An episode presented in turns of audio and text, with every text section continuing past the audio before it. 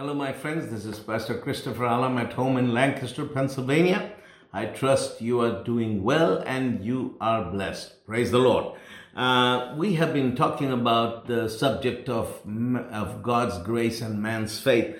And today I'm going to start, I'm going to continue talking about the subject of faith. And I want to talk to you about the expressions of faith. The expressions of faith. Because faith has to be expressed and how faith is expressed. And there's two expressions of faith.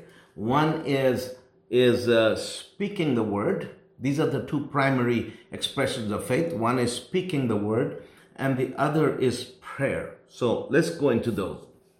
And uh, when it comes to speaking the word, Jesus healed healed large numbers of numbers of people by just speaking to them. He just spoke his word and he healed them. And we see that throughout the four gospels, how many people were healed by Jesus and he, he would just speak to them. He would say, your faith has healed you. Be healed. You know, I mean, he wouldn't pray for them. He would just speak his word and they were healed, healed by him speaking his word. So the other thing was that when Jesus was tempted by Satan, he defeated Satan by speaking the word by speaking the word. He spoke the word and he defeated Satan. Now, if Jesus, just think, if Jesus, who is the living word of God, if he needed to speak the word to defeat the devil, how much more don't you and I need to speak the word to defeat the devil? So, speaking the word is very important, and we'll talk later on about the importance of speaking the word and about the power of the spoken word, why it is important. Okay? And uh, this is something we have to uh, develop and practice in our lives. And speaking the word is a great tool, both of personal spiritual growth and to overcome the works of Satan. So, speaking the word is something.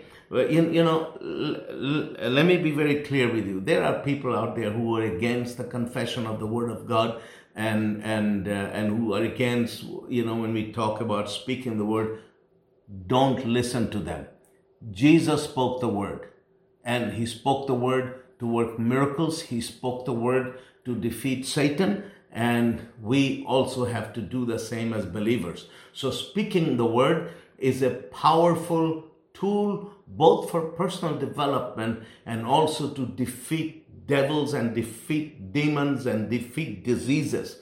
And so we have to use this uh, for in our life and in our personal ministry and in our growth. Okay, this is something which is totally, totally important. It's an imperative. So now let's go to Mark chapter 11. I'm going to read to you from verse 12. And says, And on the morrow they were come from Bethany, and he was hungry. And seeing a fig tree afar off having leaves, he came, if haply he might find anything thereon. And when he came to it, he found nothing but leaves, for the time of figs was not yet. Let us, let us pause here for a while. Jesus had come out of Bethany and he was hungry. And said, Then he saw a fig tree having leaves.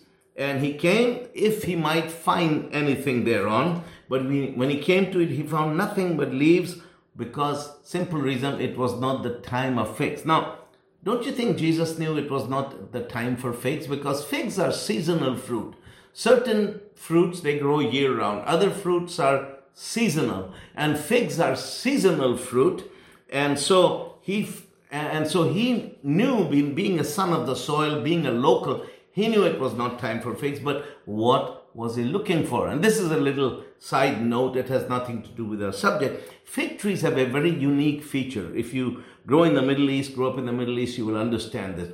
Um, what happens with fig trees is that long before the season for figs, the season itself, every branch on the fig tree where a fruit would subsequently appear, uh, there appear these small pods, and every each pod would be would indicate the place where a fruit would grow in season. So the owners of the trees, what they used to do, they used to go and check the fruit, uh, the tree, whether this is a good tree or not, by looking through the branches to see if they could see any pods. So if they saw lots of pods, then they would know, uh-uh, this is a good tree. And when the season comes, a few months down the road, there's going to be plenty of fruit.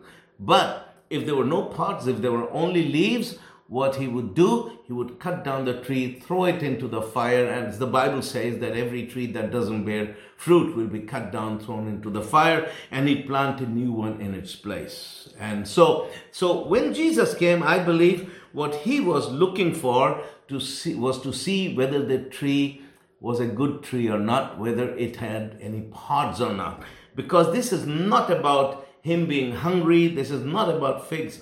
It is about him using a fig tree to teach them a lesson on faith. So he looked at this tree and he found nothing but leaves. So he ascertained that this tree was not a good tree. And so he decided he's going to use this tree as a lesson on faith. Now, I want you to understand this is because God never curses anything which is fruitful.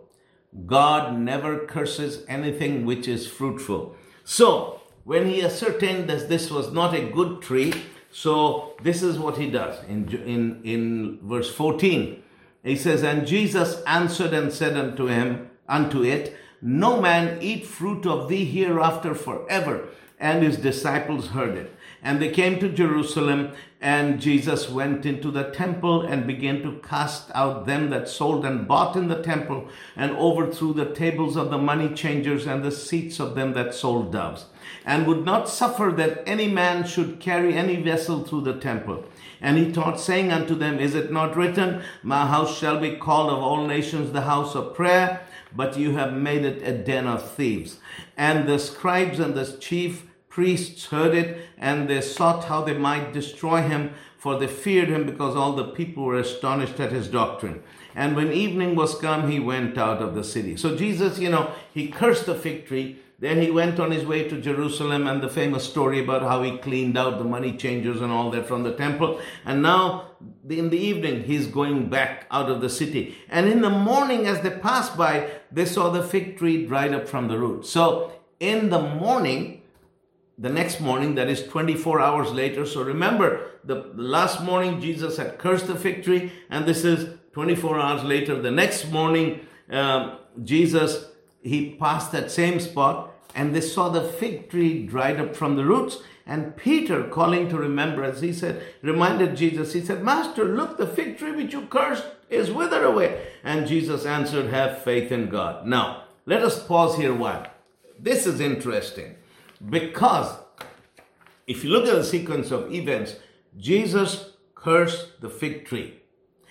And it is very evident from the story that when he had spoken to the fig tree and, he turned away, the fig tree looked exactly the same as it did before Jesus had cursed it. It took 24 hours for the word that came out of the mouth of Jesus to work until the tree was actually shriveled up. Okay? Now, why did it take 24 hours? Why didn't it happen instantly?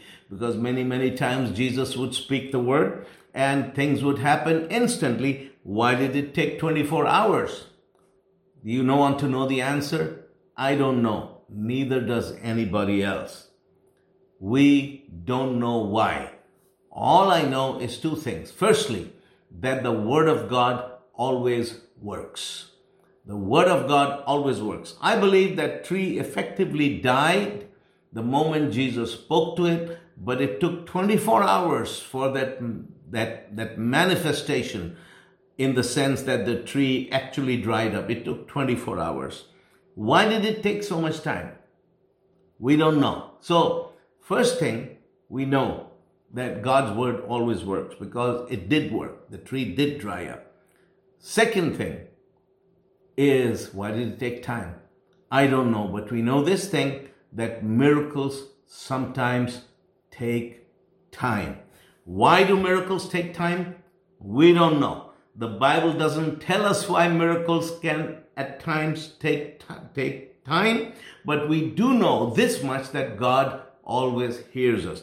I remember when I was in Gorzów Wielkopolska in Poland uh, many, many years ago, and I was in a, preaching in a church in Gorzów, and there were hundreds of people there, and there were several people who were who were on wheelchairs, people who were paraplegics who was healed. But then there was a 17 year old boy, and his parents came rolling the wheelchair and they said, Pastor, um, this, this is our son and he didn't get healed. I said, listen, don't say he didn't get healed.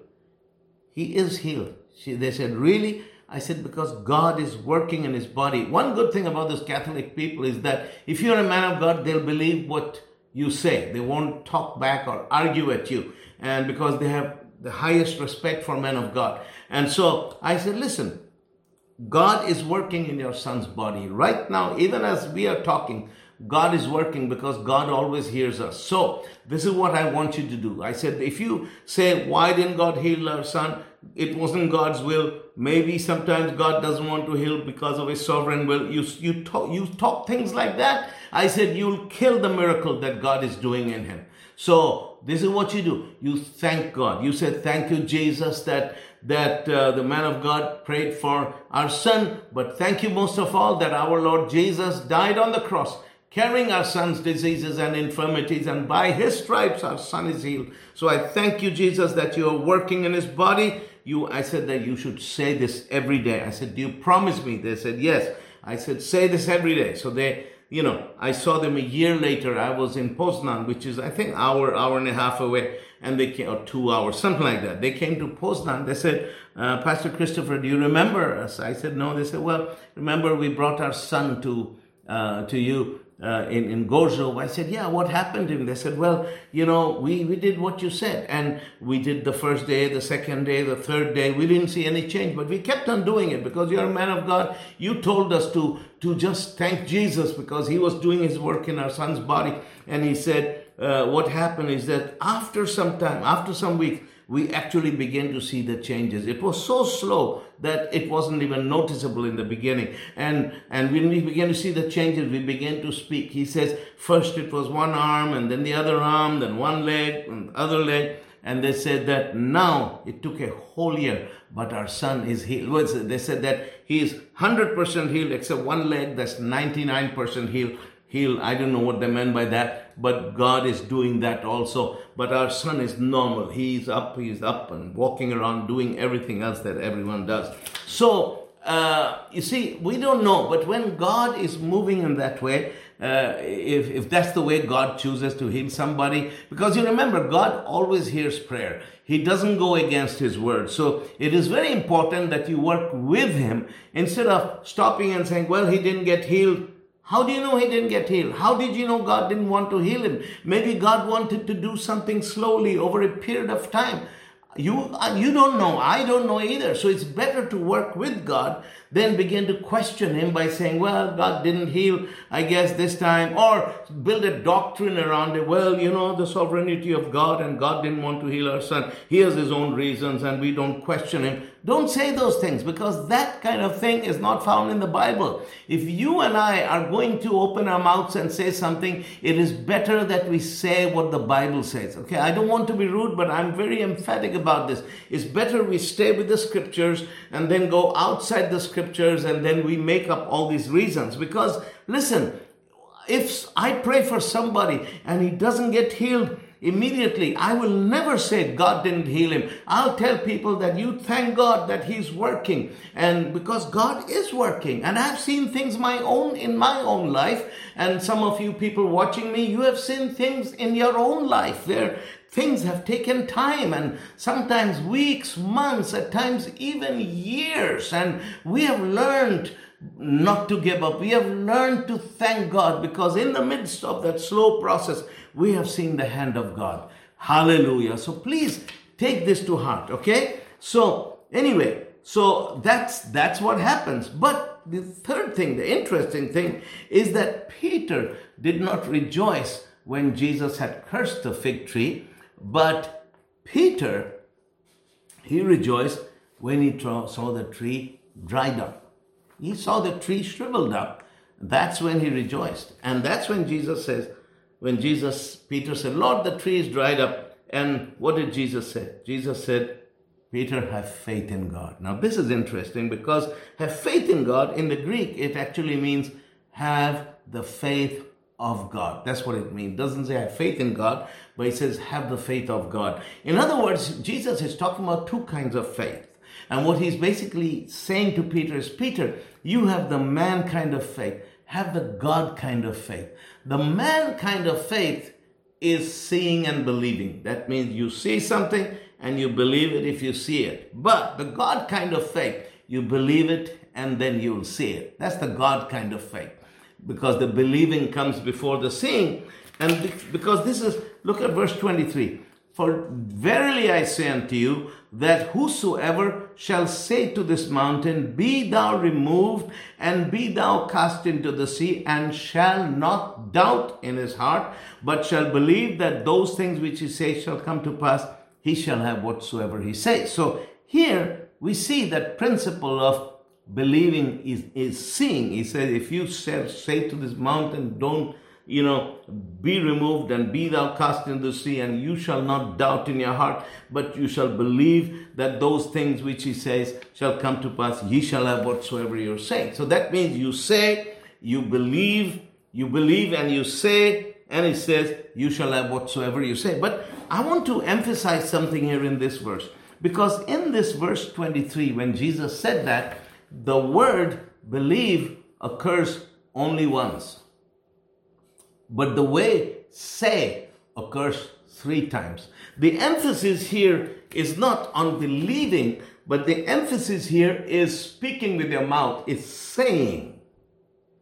I repeat, in verse 23, Jesus says, believe only once. But he says, the word say, you shall have what you say. He says the word says three times. The emphasis is on saying. And I say this, you know, sometimes people say, well, I'm believing God. Listen, it doesn't matter what you say, you're believing God. The thing is, what do you say with your mouth? What do you say with your mouth? Speak the word with your mouth. Speak the word of God over your circumstances. Speak the word of God over your disease. Speak the word of God over whatever is happening around you. Because you see, let me just say this plainly most of us, we believe the right thing, but we speak off the top of the top of your head. I mean, have you met people who, if you ask them how you're doing, now there's a person who believes Jesus bore his diseases and by stripes and I'm I'm healed. He believes that. But when you say, "How are you feeling, brother?" he immediately launches into a litany of all his troubles and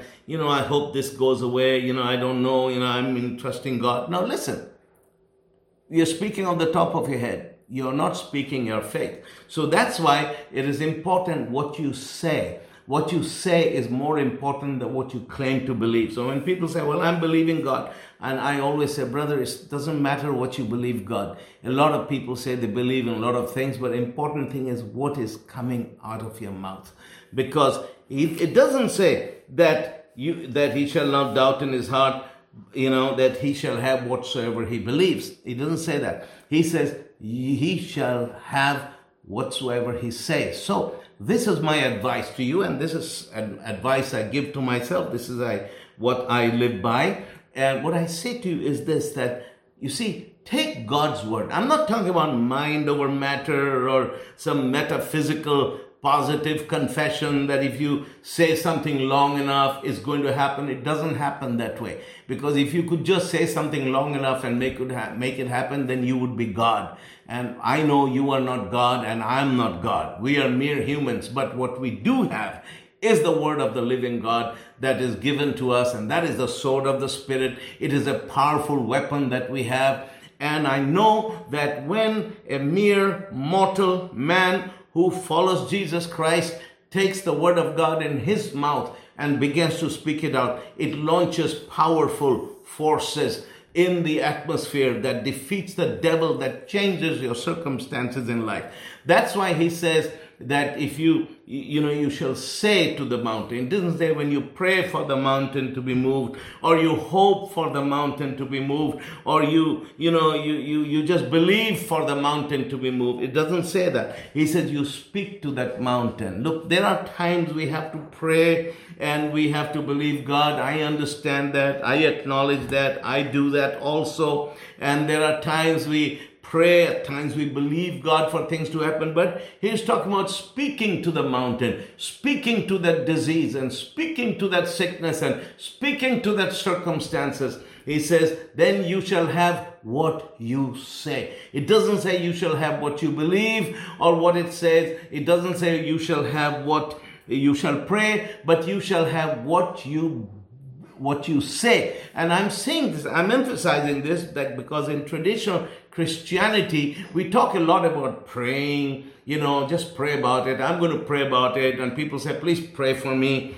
And uh, we, we, we, we talk about praying for everything, praying for this, praying for that. And then we, uh, we often talk about, well, you know, just believe in your heart and uh, do the. But speaking the word is underrated.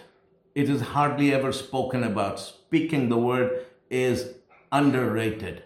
It's totally, in fact, some people even preach against speaking the word because they think we are talking about some crazy, you know, mind over matter, imagining that things are there with, you know, listen, speaking the word is underrated because you see, when you, uh, if you look at Jesus, when he healed the sick, most of the time he just spoke his word. Sometimes he touched them. But many, many times he spoke the word. So that is why, why should we only pray for people, only lay hands on the people and not heal people from diseases by speaking the word to them? And we have to do that because Jesus, now, as I said earlier, Jesus, when, you know, when, when the devil came and tempted him, what did he do? He spoke the word. So this is something we have to teach more about. We have to learn to do and we have to practice in our own lives. Speaking the word of God, speaking to our mountains and speaking to our circumstances, speaking out to, to not, not against, but speaking out to the mountain, speaking to your disease and just speaking to your circumstances. And he says, Well, you shall have what you say. You know why? Because you don't speak your own words, you speak the word of God. And years ago, I remember I was in a meeting in Pakistan, and um, and there was a man who was uh, carried. This was in a crusade in Lahore, in Pakistan.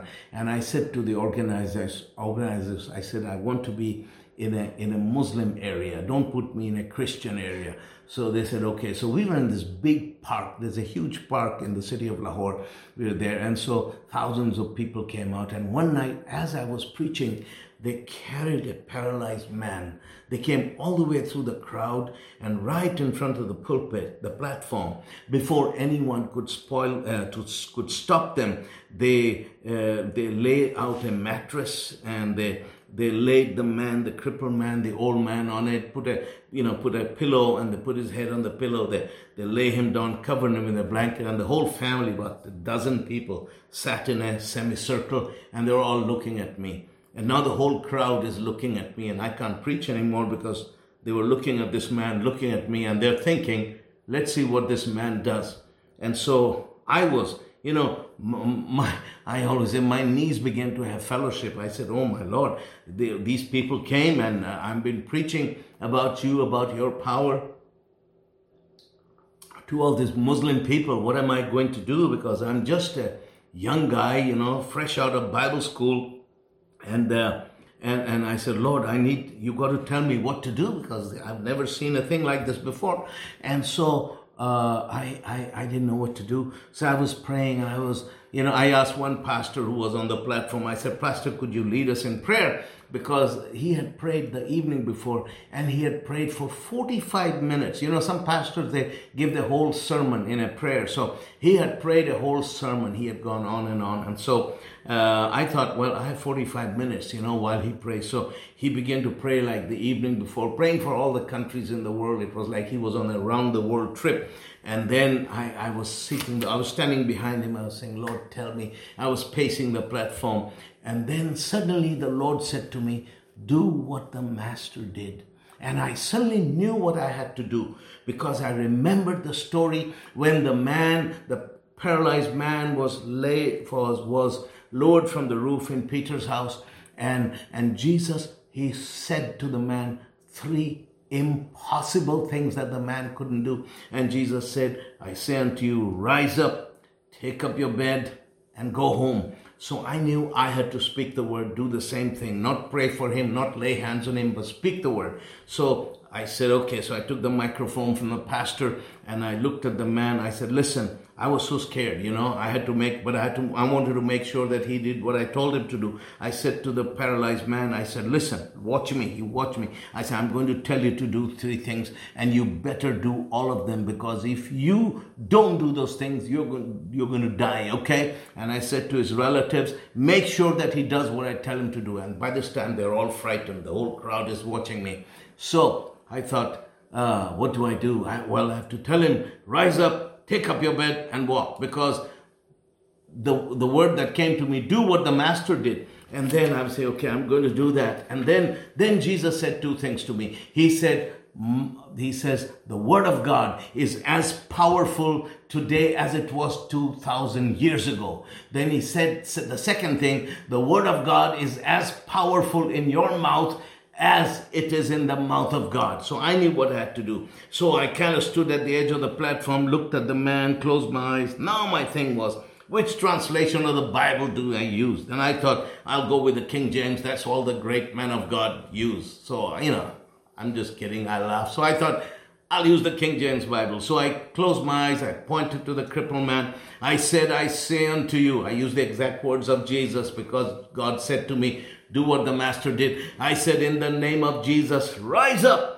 And my eyes were closed. Suddenly I heard a shout go up from the crowd, and I opened up, and the man was standing. I said, Take up your bed. And he took up the, the little mattress he'd been lying on, and I said, I thought to myself, this thing is working. I spoke the words of Jesus and it happened. And then instead of saying, go home, I want to make sure that, you know, that the anointing was still there. I said, run, man, run. And the man took up his pillow and his, that mattress, that mat he was on, and he ran and he ran out of that place and thousands of people were running after him. All these muslims and they were shouting jesus is alive! Jesus is alive! Jesus is alive! I couldn't even give an altar call. And the next time i came the place was full and we had a wonderful wonderful crusade. So i learned one thing beloved that there is power in the spoken word. So that's why jesus said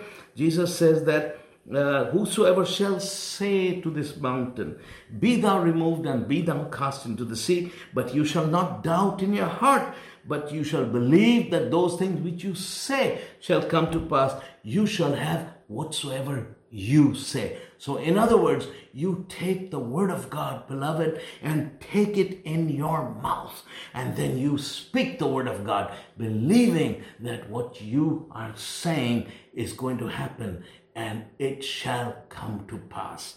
So that is the first expression of faith.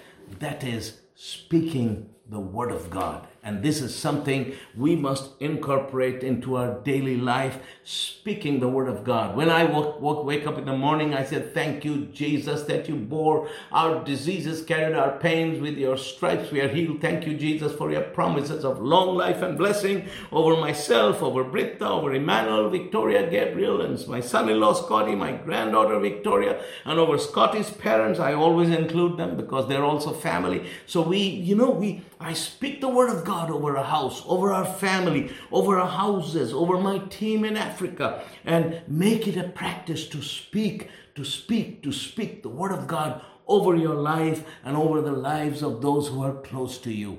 Hallelujah. And believe that the Word of God that you take in your mouth and speak out of your mouth, God is watching over it. In Jeremiah uh, chapter 1, verse 12, God says, I'm watching over my word and I will perform it. Hallelujah. God bless you, and we will continue tomorrow. Father, in the name of Jesus, I pray for my brothers and sisters. Thank you for your hand over them and their families. Use them mightily for your glory.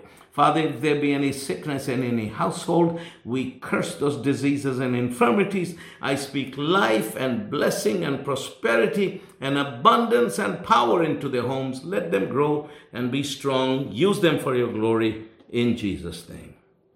Amen. Well, God bless you, and we'll see you again tomorrow.